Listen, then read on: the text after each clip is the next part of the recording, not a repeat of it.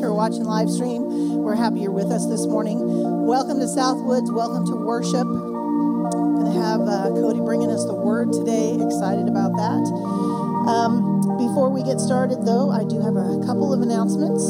As you know, there's all kinds of information in the back about all the ministries that we have, ways for you to get involved. Please take a look at that.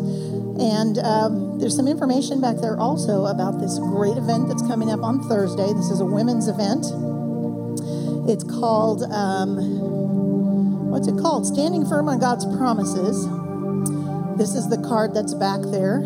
Um, they're asking that you wear pink, so wear pink, and bring a snack to share. And one of the things that you're going to be doing there, this is this coming Thursday in the the uh, student center at 6:30 this little um, flyer is back there too. These are the things that you can bring for donations, and this is for advice and aid. This is the list, so you want to take a look at that and make sure you bring what you need to bring. Uh, come and join uh, the awesome ladies of Southwoods to be part of this event on Thursday, August the 4th. All right, announcements done. Let's pray together.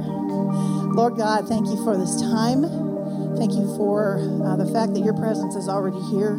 I know that without a doubt. Feel you. I can sense you. I know that you're here. And Lord, you're ready for us to sing to you. You're ready for us to worship you. You're ready for us to put everything aside that we brought that's a distraction and spend all of our time and our focus on you. And thank you, Father, that we have the privilege to do that freely. And it's in Jesus' name we pray. Amen. Let's stand up together.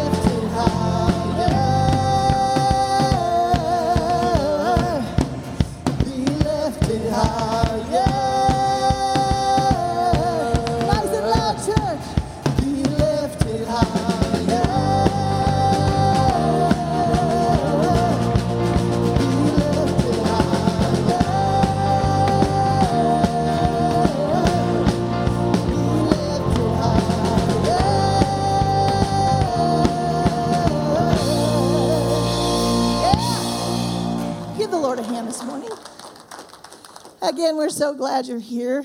Please take a minute to turn around and say hi to somebody.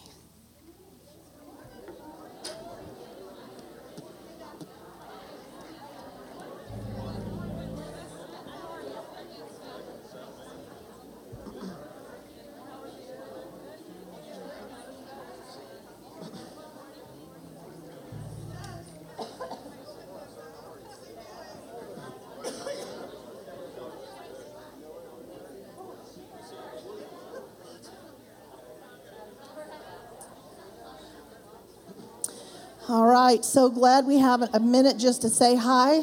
Before we start our next song, I just want to talk about the ways to give. When you are um, listening to the Lord and wanting to be a blessing to Southwoods and to the ministries that we are part of, there are those three ways to give. You can see up here on the screen. If you have any questions, you can always call Miss Jackie. So we're going to continue on with our time of worship.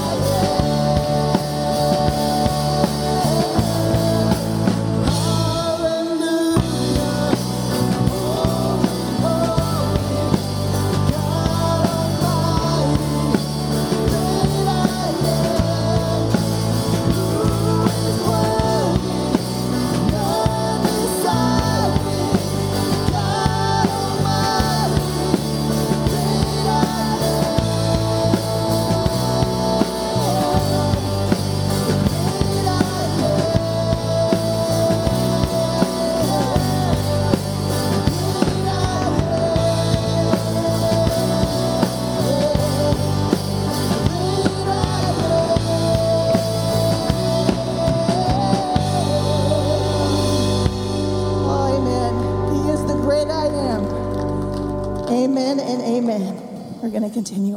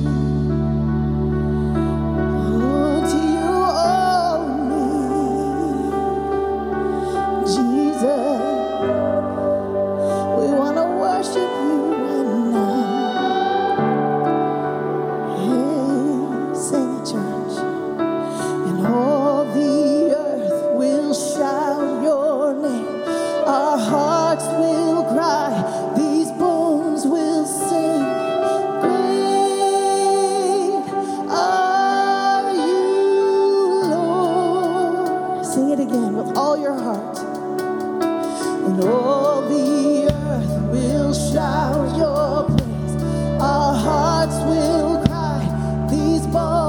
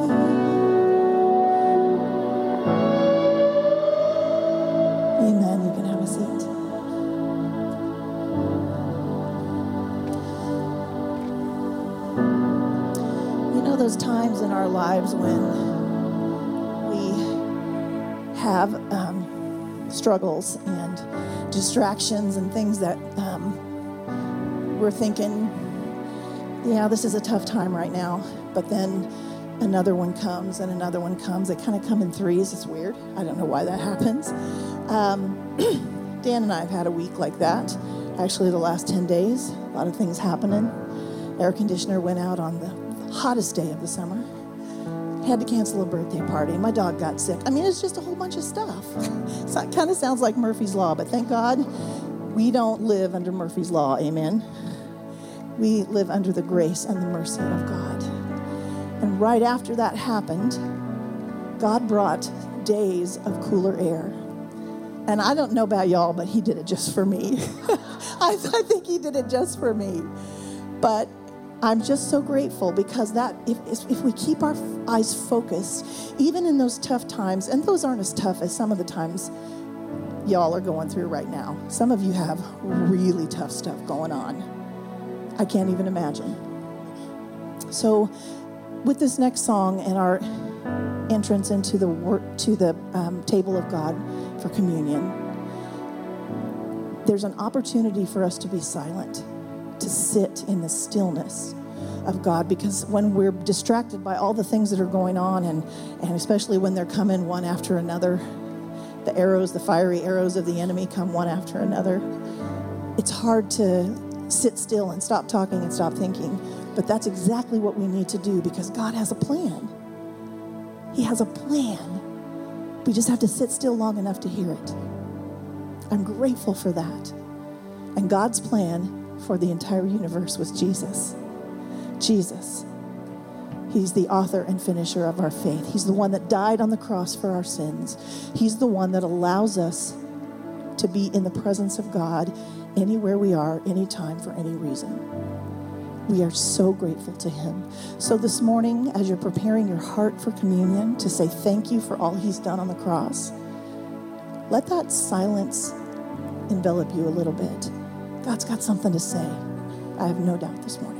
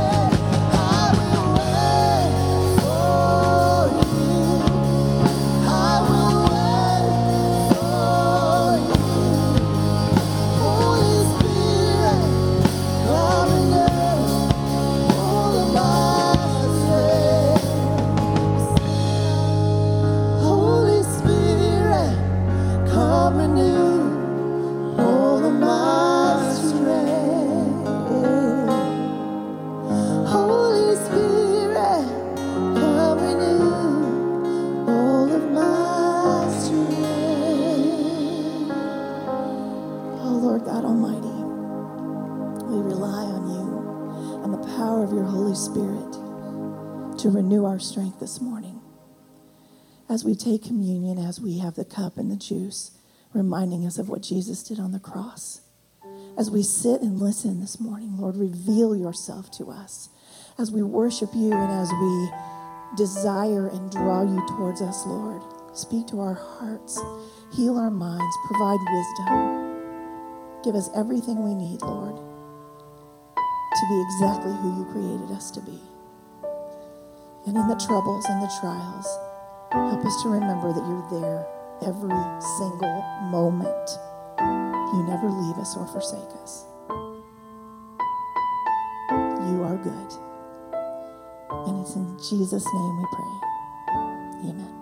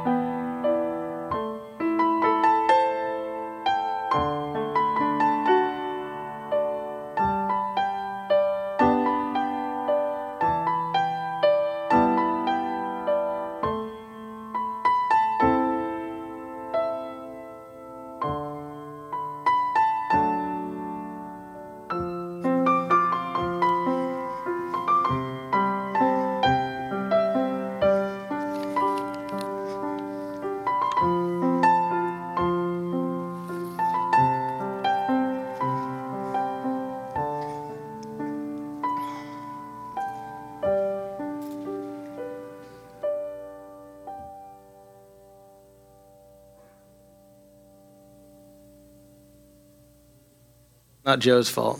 That's my fault. Good morning. Hey, uh, first off, uh, Creative Arts, good job this morning. Thank you so much for what you do. So awesome.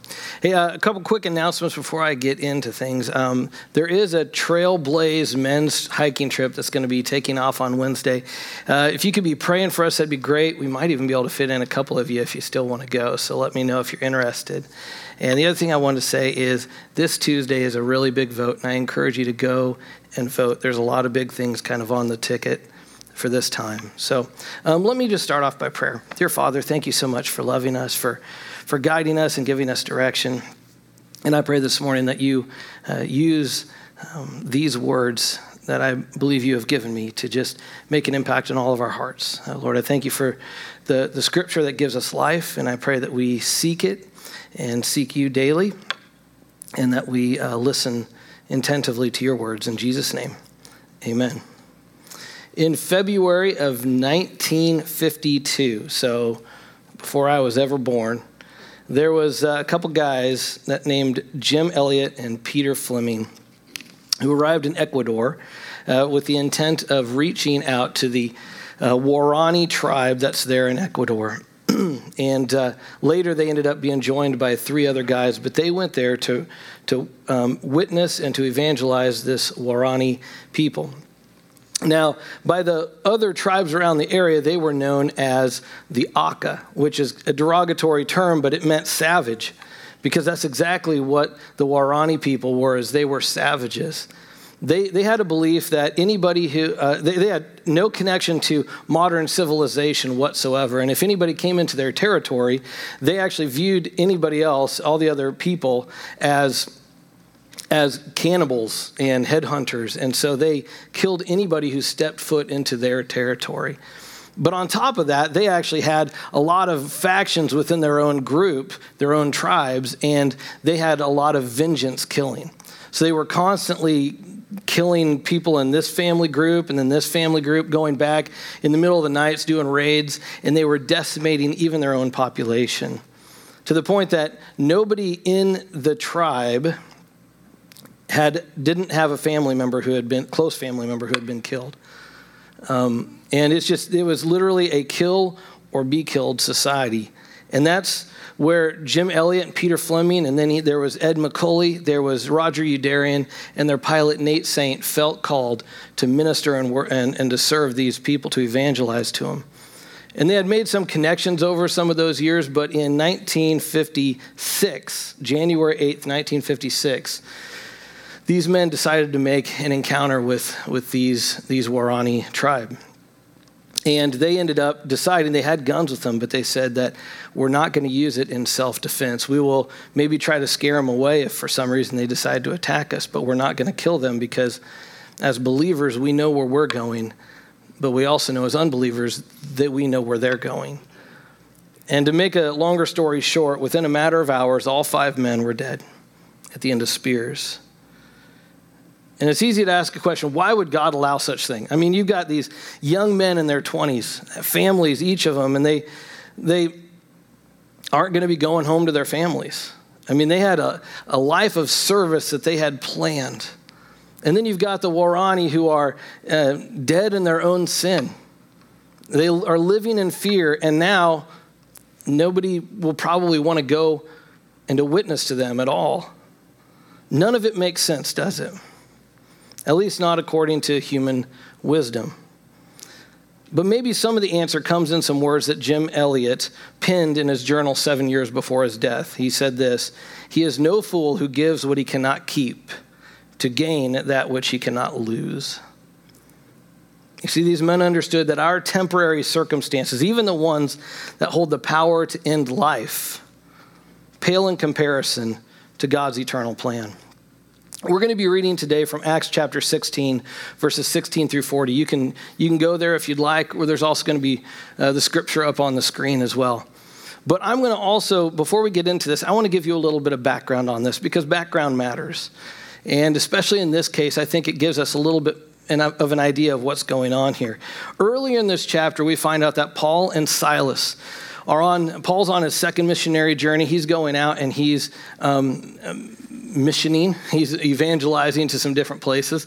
Um, and he's particularly in, in this area of Asia, kind of like the Middle East there. And he and Silas are going around and they've uh, encountered a man, a young man named Timothy. Timothy, we find out, is a respected man, uh, and from some other books like First and Second Timothy, uh, we find out that he is a protege, a student. He becomes a student of Paul. So he's touring around with them as well, and they're wanting to go to all these places, but all of a sudden the Holy Spirit throws up a whole bunch of roadblocks, and they can't get into all these different places that they're wanting to go. And then on top of that, in the middle of the night, Paul has a dream. And he has a dream of a Macedonian man, which is over in Greece, begging for them to come over. And so it's kind of obvious the Holy Spirit's guiding. So they get up and they decide to go over for the first time over into Europe. And not only that, but if you look carefully, you see um, that there's another situation, another change that is in, in the writings here. We have Luke, who is writing the book here of Acts. And this whole time he's been writing about Paul and Silas, and he keeps saying, they, they, they're doing this, they're doing this. And all of a sudden, he begins to write, we. You see, Luke has now joined them in this. Kind of cool here. So they go over into this area of Macedonia, which is Greece. Um, and if you know uh, your history a little bit, Alexander the Great's father was named Philip. Philip was uh, he was from this area. Um, he's the one who kind of rallied the city states all together of Greece to become the power that they became under Alexander the Great. Well, anyway, there's a town that was named after him called Philippi. And that's what we're talking about here is this area and it's also what we see later that Paul writes a book to that we, we know today as Philippians. It's this place. And so it seems like the Holy Spirit is really lining up something important here. He's directing very carefully, he's making it obvious that Paul and Silas need to be going over here. And then he's creating this lineup of people. He's got Paul and Silas leaders, he's got Timothy, a student here, and he's got Luke, the historian, almost as if he's trying to say, hey, there's something that you really need to make sure that's about to happen. And I believe that it's probably more than just this story, but I believe that this is a very powerful and important story for us to look together, look at together today. So let's go ahead and read the beginning of this, starting with verse 16. One day, as we were going down to the place of prayer, we met a slave girl who had a spirit that enabled her to tell the future. She earned a lot of money for her masters by telling fortunes. She followed Paul and the rest of us, shouting, These men are servants of the Most High God, and they have come to tell you how to be saved. This went on day after day until Paul got so exasperated that he turned and said to the demon within her, I command you in the name of Jesus Christ to come out of her. And instantly it left her. Her master's hopes of wealth were now shattered, so they grabbed Paul and Silas and dragged them before the authorities at the marketplace. The whole city is in an uproar because of these Jews, they shouted to the city officials. They are teaching customs that are illegal for us Romans to practice. So let's take a moment to digest this really quick here. There's a woman who has an evil spirit in her and, uh, and keeps following them around, is telling them tr- telling truths, which is kind of interesting. But I really kind of enjoy this moment because I actually see Paul as a human being here. He's a lot more like me because it says he gets annoyed. I mean, you can maybe relate to that too. And and I don't know the reason why he's annoyed. I don't know if he's just in his own spirit is just like, she is really annoying, or or if it's a situation where he's like, this is actually damaging to the message of what God wants. But all, either way, he turns and he he casts the evil spirit out of her. And then what happens is this woman's masters are mad. Why? Not, I mean, they don't really care about her, but they're worried. They don't like the fact that Paul and Silas have just impacted them financially. Let's be honest, they're pretty much slave owners. It's a pretty big, pretty bad situation here. And Paul and Silas before the magist or they bring Paul and Silas before the magistrates and they frame their argument like this.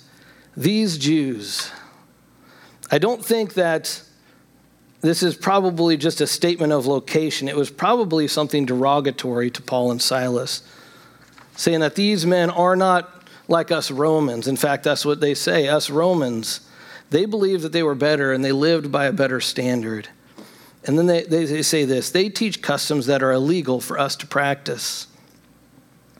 To silence Paul and Silas and their message, they tried to convince everyone that their beliefs were unlawful and against the Roman customs. It's good to see that things have drastically changed since then, hasn't it? You see, the tools that, were wa- that are waged against us today, they're not new tools. They're spiritual tools that continue to be raised from generation to generation. Even then, the people argued that the good news of God's freeing love wasn't safe for the public square. It wasn't safe. It shouldn't be allowed in public discourse. And it shouldn't have an opportunity to be discussed freely. Even then, the words that give freedom were dangerous to those who were desiring to keep people captive. This is just my opinion, but I think that this is maybe why the Holy Spirit wanted to make sure that Luke captured this in his writings. He wanted Luke to answer in this passage the question that is on every sinner's heart. In this world where people are held captive to shackles both seen and unseen, does Jesus have power even over this? And what role can we play in ushering in this miraculous work of Christ? So let's take some time to work through the rest of this passage right here as we carefully see what is revealed. In doing so, I want, I'm, I'm hoping that you can see, I'm hoping to convince you that what we see in Paul and Silas is something very powerful. It's that they, they choose humble worship instead of selfishness, and to see what kind of impact this makes. See, Paul and Silas are the blueprint of what it means to let our worship become a witness, especially in the face of opposition. A couple weeks ago, I, I, spoke on stage here um, after our mission trip, and we t- I talked a little bit about finding joy and how finding joy, the root of that is, is being able to have gratitude. Gratitude in all of our circumstances and all of our situation. And that gratitude allows us to have joy no matter what. And the fruit of that joy eventually shows itself publicly in worship.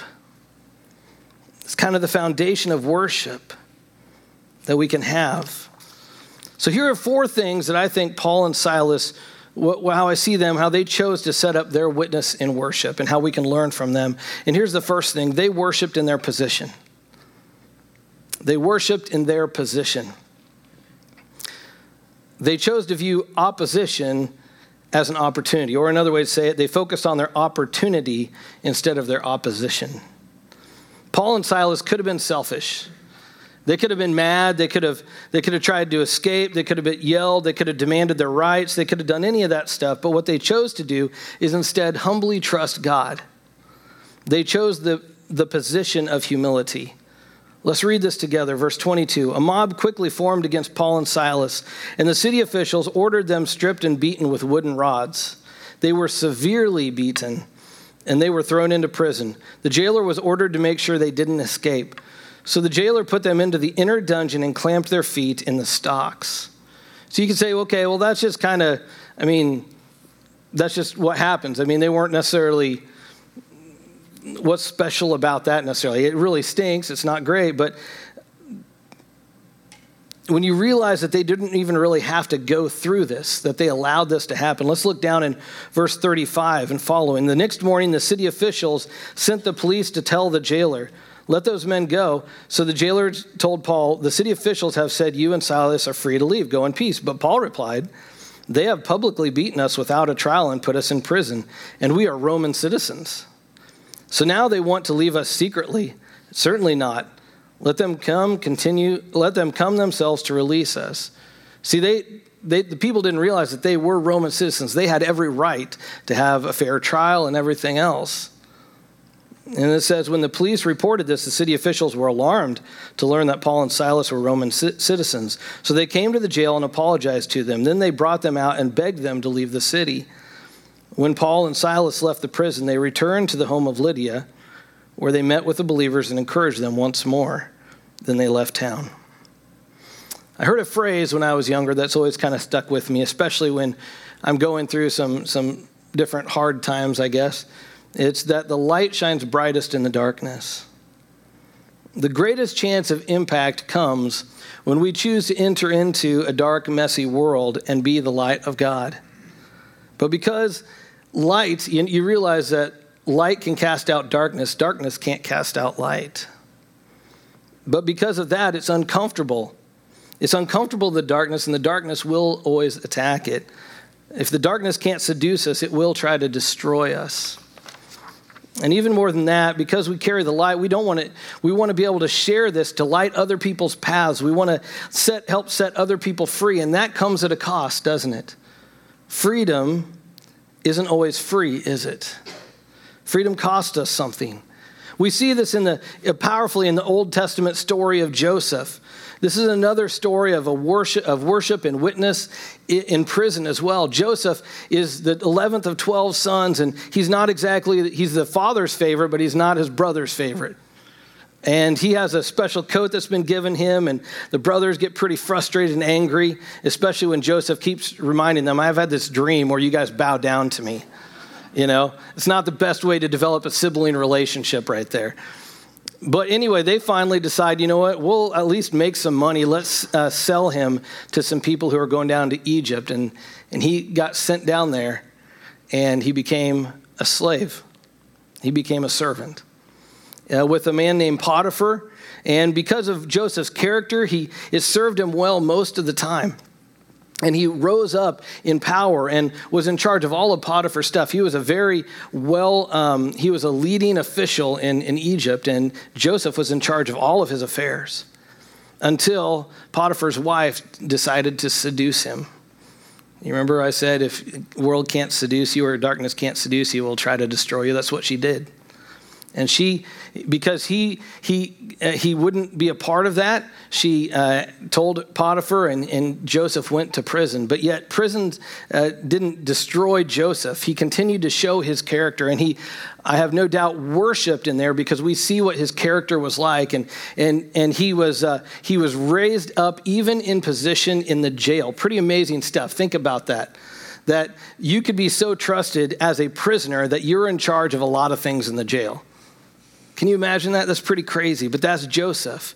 And, and kind of long story short, he ends up, um, he ends up um, being able to uh, interpret a variety of dreams or some dreams, and uh, including the dreams of, of Pharaoh. And so he has ended up being raised up into position to second in all of Egypt, which puts him in a position to really make an impact, to really be able to help provide for a lot of people for not only the people of Egypt, but the people in all the area around. When there's a, when there's, um, um, trying to think of the word, what is it? Uh, thank you, famine. When there's a famine in in the area, and so once again, God it shows that his even his dream was true, and his brothers come and they bow before him. Once again, Joseph's character shines through in this moment. Um, and Joseph understood something on a God level instead of on a human level, or at least on a spiritual level instead of on a human practical level. In both of these scenarios, with Paul and Silas and with Joseph, God allowed both of them to be socially humiliated in order to set an, up an amazing story of influence. You see, God is, in God, our social position is never an indicator of our position of influence. God regularly uses unexpected people in order to fulfill his plans. And once Joseph finally reveals himself to his brothers, he quickly calms them of their fears of retribution by saying these words. And I love these words that he says. In Genesis 50 20, he says, You intended to harm me, but God intended it all for good. He brought me to this position so I could save the lives of many people. I wish we had that type of heart set when we come upon these type of things in our lives. Spiritually, it's the same thing. If you want to make a genuine impact, sometimes you have to give up your own freedom in order to purchase the freedom of others. In order for Joseph to be in this position of to free others, God put him into a humbling position first. And our faithful sacrifice points to a kingdom that is so much greater than us. It's our witness in worship. As with everything, Jesus is the perfect example of this. I don't know if you realize that Jesus had a pretty good gig going on before he came to earth. I mean, you think about it. He was he was in charge. Of, I mean, in, of all he had all authority in heaven and on earth. He didn't have to deal with temptations. I mean, he had perfect unity with God. He didn't have the limitations we do as humans.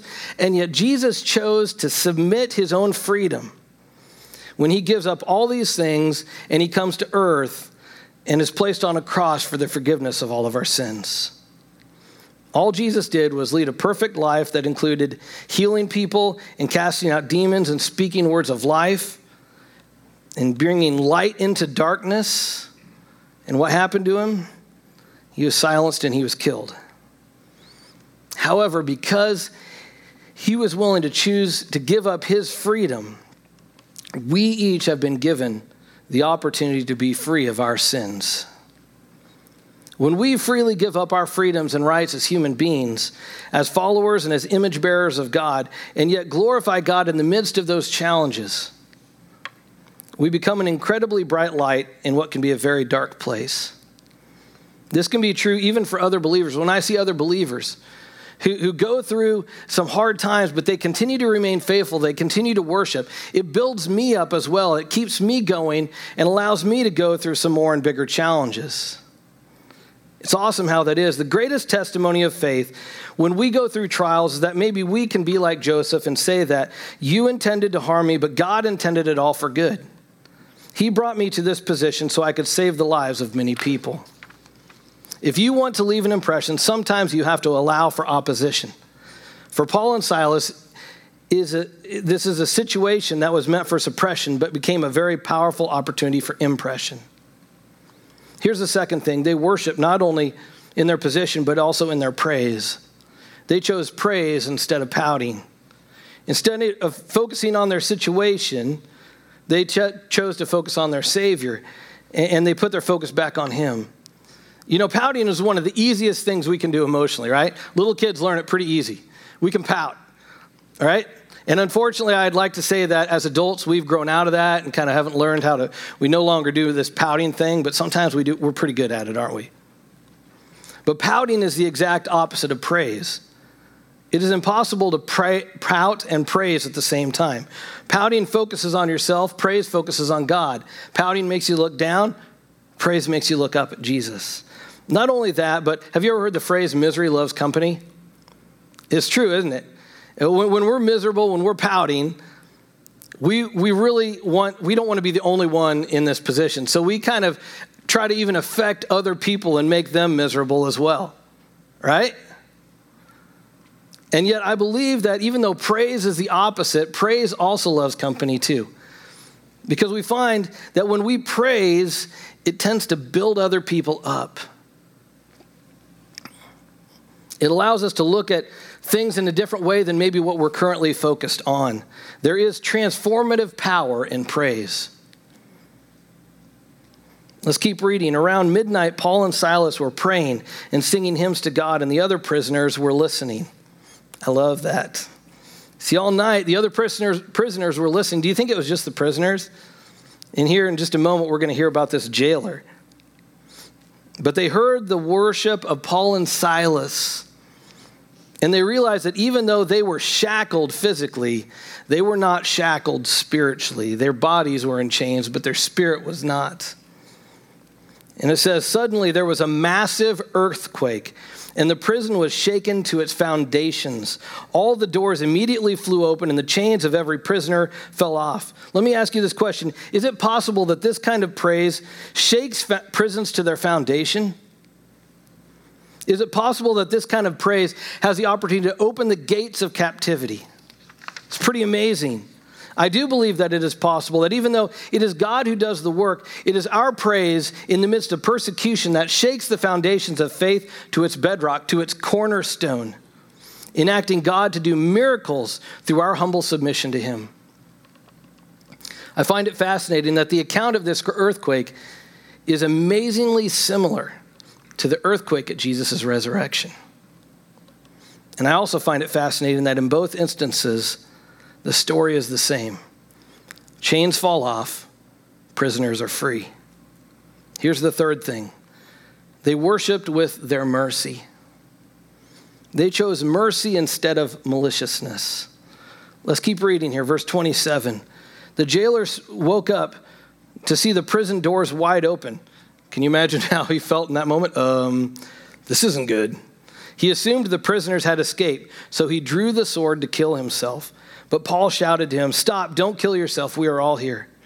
The jailer called for lights and ran to the dungeon, dungeon and fell trembling before Paul and Silas. Then he brought them out and asked, Sirs, what must I do to be saved?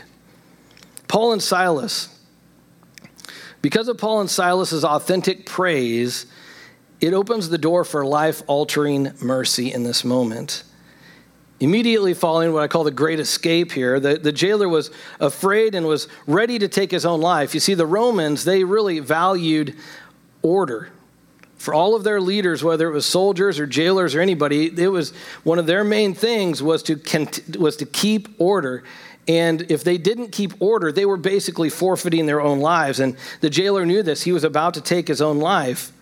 And yet, Paul and Silas once again gave up their own freedom and their chance at freedom and safety in order to play a role in someone else's salvation. And not only that, I find it amazing that none of the other prisoners, they all had had their gates open and shackles removed, but none of them were gone as well. You see, I think that this, this praise that they had, this witness and worship, allowed them this influence that really made an impact on all of them. And right now, they chose this moment to show mercy to this jailer. Paul and Silas were never focused on what people were doing to them. They were staying focused on the greater fight that we can't see. In Ephesians 6:12 it says, "For we are not fighting against flesh and blood enemies, but against evil rulers and authorities of the unseen world, against mighty powers in this dark world, and against evil spirits in the heavenly place." Here's the fascinating reality of this exchange that happens here between Paul and Silas and this jailer is that at the beginning of this story, Paul and Silas are in chains, aren't they? They're the ones that are physically in prison. But by the end of the night, it was the jailer and his family who had been set free. 1 Corinthians 10:4 says this, "We use God's mighty weapons, not worldly weapons, to knock down the strongholds of human reasoning and to destroy false arguments." Here's the fourth thing. They also worshiped with their message. They worshiped with their message. They chose intention instead of attention. Whether Paul and Silas were speaking to large crowds or they were speaking to just one jailer, they didn't just make them they didn't make themselves the center of the attention. And not only that, their message never changed. They humbly pointed to Jesus, the one who could save them. Here's what it says in verse 31 and following. They replied, Believe in the Lord Jesus, and you will be saved, along with everyone in your household. And they shared the word of the Lord with him and with all those who lived in his household. Even at that hour of the night, the jailer cared for them and washed their wounds. Then he and everyone in his household were immediately baptized. He brought them into his house and set a meal before them, and he and his entire household rejoiced because they had all believed in God. John Piper, who's a, a, a pastor, many years later wrote about this story that I told you at the beginning of the message here of Jim Elliot and the four other men. And he wrote, God did not ex- exercise his omnipotence to deliver Jesus from the cross, nor will he ex- exercise it to deliver you and me from tribulation. As he said, John 15, 20 says, Since they persecuted me, naturally they will persecute you. And he said, if, if we have the faith and single mindedness and courage of those five missionaries, we might find ourselves saying with the Apostle Paul in Romans, as the scriptures say, for your sake we are killed every day. We are being slaughtered like sheep. No, despite all these things, overwhelming victory is ours through Christ who loved us. And I am convinced that nothing can ever separate us from God's love, neither death nor life, angels nor demons, neither our fears for today nor our worries about tomorrow. Not even the powers of hell can separate us from God's love. No power in the sky above or in the earth below. Indeed, nothing in all creation will ever be able to separate us from the love of God that is revealed in Christ Jesus, our Lord. Just like Jim Elliot wrote in his journal, like I said, he is no fool who gives what he cannot keep to gain that which he cannot lose. Paul and Silas witnessed with intention. Whether the group was large or small, whether they were in freedom or captivity, all people got the same message. All people heard about the forgiveness that they could have through the blood of Jesus. It was never for their own attention. You see, when we truly choose to witness and minister with intention instead of doing it for attention, we shake the foundations of the enemy. Piper continued by saying it this way I love this quote. In the darkest moments of our pain, God is hiding his weapons behind enemy lines. Here's what this kind of worship reveals it reveals something so much deeper than the surface. While most of the world is blown back and forth by the winds of temporary circumstance, the faithful followers allow these circumstances to blow away the chaff in order to reveal something that is so much deeper than can be seen otherwise. You see, worship in the midst of depression, suppression, oppression reveals a faith that can make an impression. It reveals the real impression of God on our hearts that can't be beaten down, talked down, or eroded down. A faith that stands tall in the midst of storms and is a lighthouse to everyone around. In the Gospels, there's a story of a lame man who is brought before Jesus. It's a fascinating story. And the people can't get to, to Jesus. They know he can heal him. So they take him up to the roof, they tear apart the roof, and they lower him down to Jesus. And Jesus sees the faith of this man's friends, and he says to the man, Your sins are forgiven. Doesn't that seem weird? He was just brought here to be healed, and Jesus says, Your sins are forgiven. That seems weird. Yet Jesus was more focused on a deeper and much more important issue sin. But then, so everybody could see that he had the power to forgive sin, and so they could outwardly see what had been done on the inside, he then said, Stand up, pick up your mat, and go home. Which was the big, bigger miracle here? I don't think it was the, the healing of the man's paralyzed legs, it was forgiving the man's sin. And yet, God used an outward symbol to reveal an inner reality. And you may not realize this, but the story we read on Paul and Silas is the same story with different details. These people's physical chains have just been released, but that's not the amazing part of this story. The amazing thing about this story is the spiritual chains have been broken. People who were captive have now been made free. The, the hopeless have been given hope. The lost have been found. The blind can now see. The lame can now walk. Don't you see? God is using an outward symbol to reveal an inner reality. Oh, death, where is your victory? Oh, death, where is your sting? For sin is the sting that results in death, and the law gives sin its power. But thanks to God, He gives us victory over sin and death through our Lord Jesus Christ. Now comes the uncomfortable question What is God revealing in you? Does your life look any different than those who do not believe in the hope of Christ? Does your life look any different than it did last year or five years ago? Does your life reveal chains that are being broken or have been broken? Because if it doesn't, all of us need to go back and look at the story of Paul and Silas and to find the joy that is then revealed in worship. True, selfless, humble worship multiplies the good news and then multiplies the grace of God because of the people. Because of their selfless worship, more people were released from spiritual chains that night than from physical chains.